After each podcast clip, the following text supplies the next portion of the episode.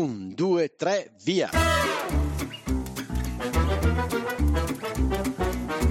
Benvenuti all'Italiano Vero, il podcast che ti insegna a parlare come un vero italiano. In studio Massimo, detto Cubo, da Bergamo, Paolo da Milano e con noi in studio sempre ospiti mai visti e che non vedrete mai. Ma come che non vedremo mai? Eh, Paolo, è un podcast. Ah già!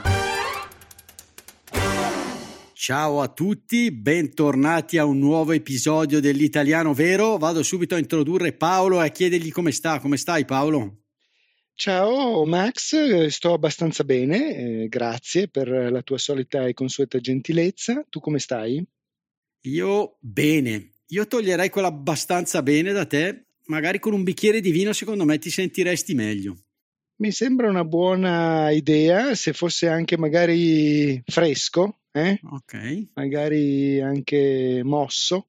Mosso, bene. Non mi dispiacerebbe affatto.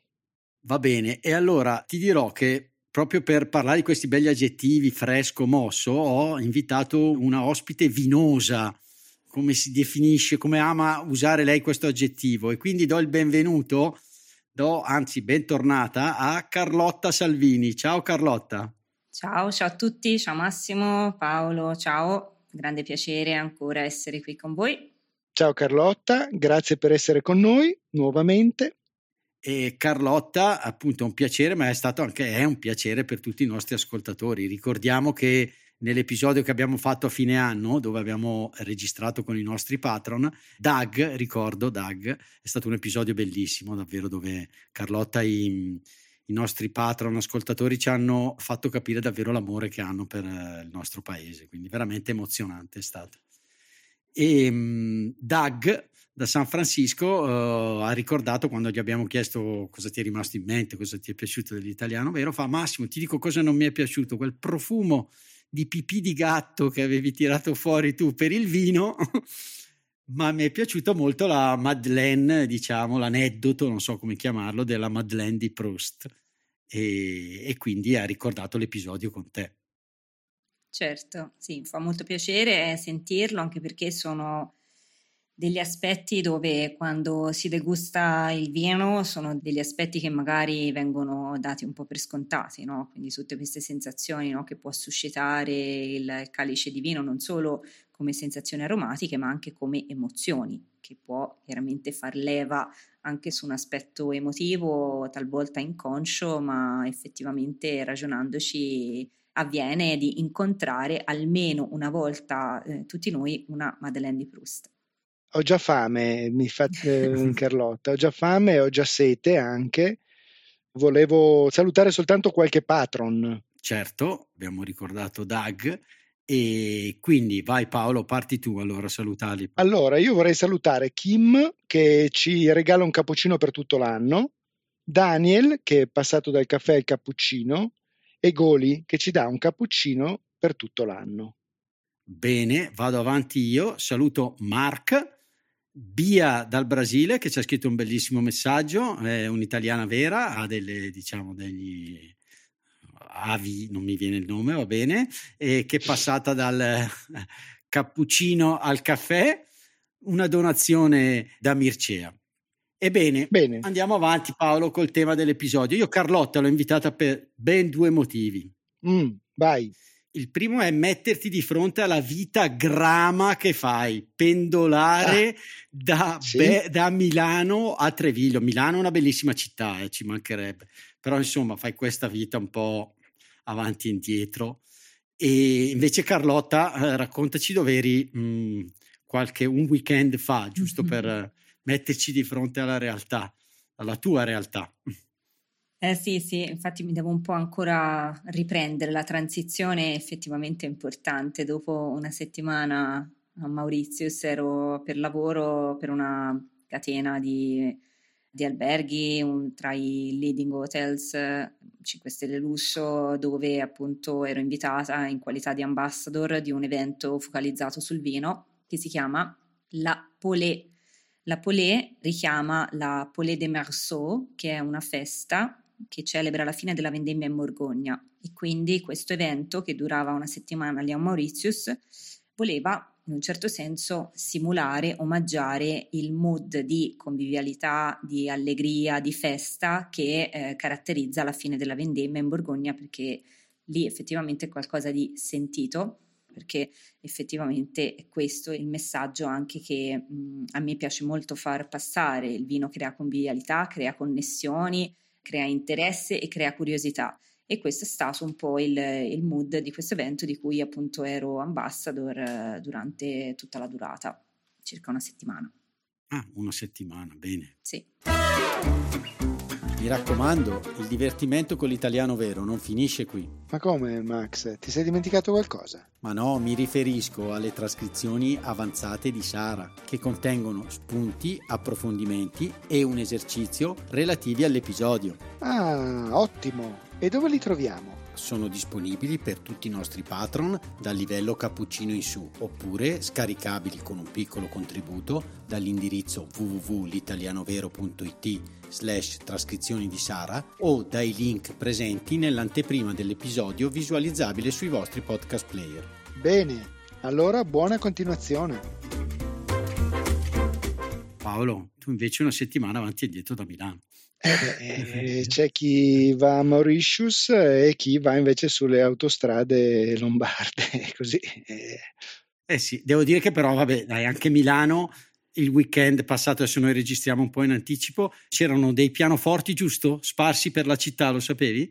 Sì, sì, si chiama, è una manifestazione, si chiama Piano all'aperto, eh, dove per le piazze tu vai da una piazza all'altra, del, c'è tutto un percorso se vuoi seguirlo e hai la possibilità di ascoltare della musica di qualunque genere, sia più classica sia anche più moderna, per tutto il giorno, per cui è ecco, molto bello. E, vi dico una cosa, c'era anche tra i musicisti che si esibivano il figlio di Sara, ah. la nostra trascrittrice e collaboratrice del Ho podcast. Capito. E invece Carlotta, eh, veramente, devo dire che si è divertita, però si vede sempre la sua qualità e bravura nel lavorare a questi eventi incredibili, insomma, quindi c'è tanto anche da lavorare, immagino. Sì, no, indubbiamente, sì, chiaramente quando eh, condivido anche attraverso le piattaforme social, insomma, quello che faccio, le mie attività, chiaramente traspare il lato bello, estetico, anche se si vuole, divertente dell'evento, chiaramente sono delle cose che hanno tutto insomma un behind the scenes, quindi tutto un dietro che prevede le criticità organizzative insomma non indifferenti, poi quando c'è un'ottima riuscita e quando effettivamente funziona è estremamente gratificante. Eh no, ma si vede, ripeto, che cioè, c'è divertimento, ma c'è dietro una preparazione incredibile che hai. E anzi, ti volevo chiedere, tra le storie che condividi, parli spesso di un esame che devi, stai facendo a Londra, importantissimo, eh, mi sbaglio? O è... No, no, corretto. Ci puoi dire qualcosa di più? Perché siamo curiosi, abbiamo un'eccellenza italiana, ospite dell'italiano vero. e raccontaci un po'. A Londra, tra l'altro, che mi, mi suona male come, non lo so, come...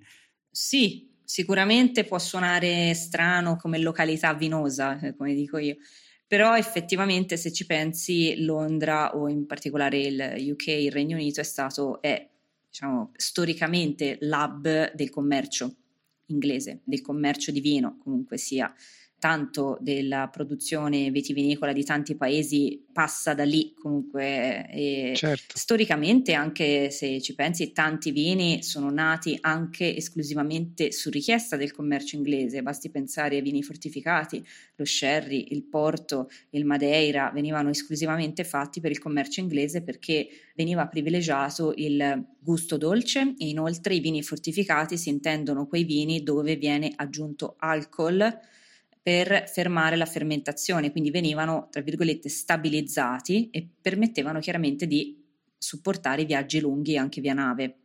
E questa era un'esigenza chiaramente data dai wine merchant inglesi perché avevano necessità di far arrivare il prodotto stabile, quindi corretto, e chiaramente anche con un gusto un pochino dolce che riusciva ad ammorbidire no, le durezze anche del porto, per dire, o la, un po' anche l'acidità pronunciata del Madeira. Ecco, questo è un po' il, il, modulo che sto studiando adesso perché, come ti dicevo, appunto, come avevi detto, il programma di studio si chiama WSET che è l'acronimo di Wine Spirits Education Trust e ha base a Londra.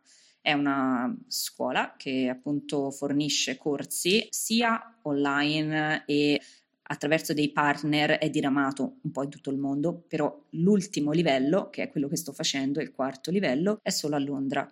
E gli esami sono sia teorici che pratici, quindi pratici vuol dire che tu hai dei vini blind, quindi sono serviti alla cieca, la cieca vuol dire che non vedi la bottiglia, quindi te li ritrovi già nel calice, non viene bendato nessuno come in uh, Ice Wide Shut. Eh, okay. uh-huh. Niente di tutto ciò niente sette strane e quindi niente, quindi c'è questa degustazione alla cieca dove tu non solo devi cercare chiaramente di capire insomma che vino si tratta, ma devi proprio fare un assessment, quindi una valutazione complessiva di quello che tu hai nel calice e dare sempre la giustificazione di quello che stai dicendo, cioè secondo me questo vino è questo perché ha queste caratteristiche, ha queste altre, eh, può venire da questa regione, può venire da quest'altra. Quindi insomma staremo a vedere. Bene, bene Carlotta. Hai usato molti termini inglesi e questo è, mi piace perché noi italiani veri alla fine li usiamo i termini inglesi, noi non siamo... Beh, un po' sì, sì siamo contaminati. Esatto, Paolo è un purista, eh, lui, però io invece qua italiano vero, la prima cosa che ho detto dice spelling quando partimmo col primo episodio e, e, Paolo invece sottolineava compitazione, ma poi non ah, usa vedi, nessuno. Vedi. Ma tu, Max, dicevi che avevi due motivi. Uno l'ho capito, mm, uno e mezzo, e l'altro? E l'altro era appunto che eh, ho invitato Carlotta per ricordarle che l'altra volta avevamo parlato di una cena insieme. Io ho il mio sogno, insomma, di andare a cena con lei, miglior sommelier d'Italia, sì. quando che poi c'è da abbinare il vino al, al, cibo che ordino e quindi volevo in tra virgolette diretta invitarla, invitarla fuori con te testimone. Ciao, sono Massimo. Vi ringrazio per essere arrivati alla fine di questo episodio. Volevo solo ricordarvi che il nostro podcast è un progetto libero finanziato dagli ascoltatori e dalle ascoltatrici. Se ti sta piacendo l'italiano vero, ci piacerebbe che anche tu entrassi a far parte dei nostri sostenitori al solo costo di un caffè. Per farlo, seleziona il link Sostienici con un caffè che trovi all'interno della preview dell'episodio sul tuo podcast player oppure sul nostro sito web. Grazie mille e a presto!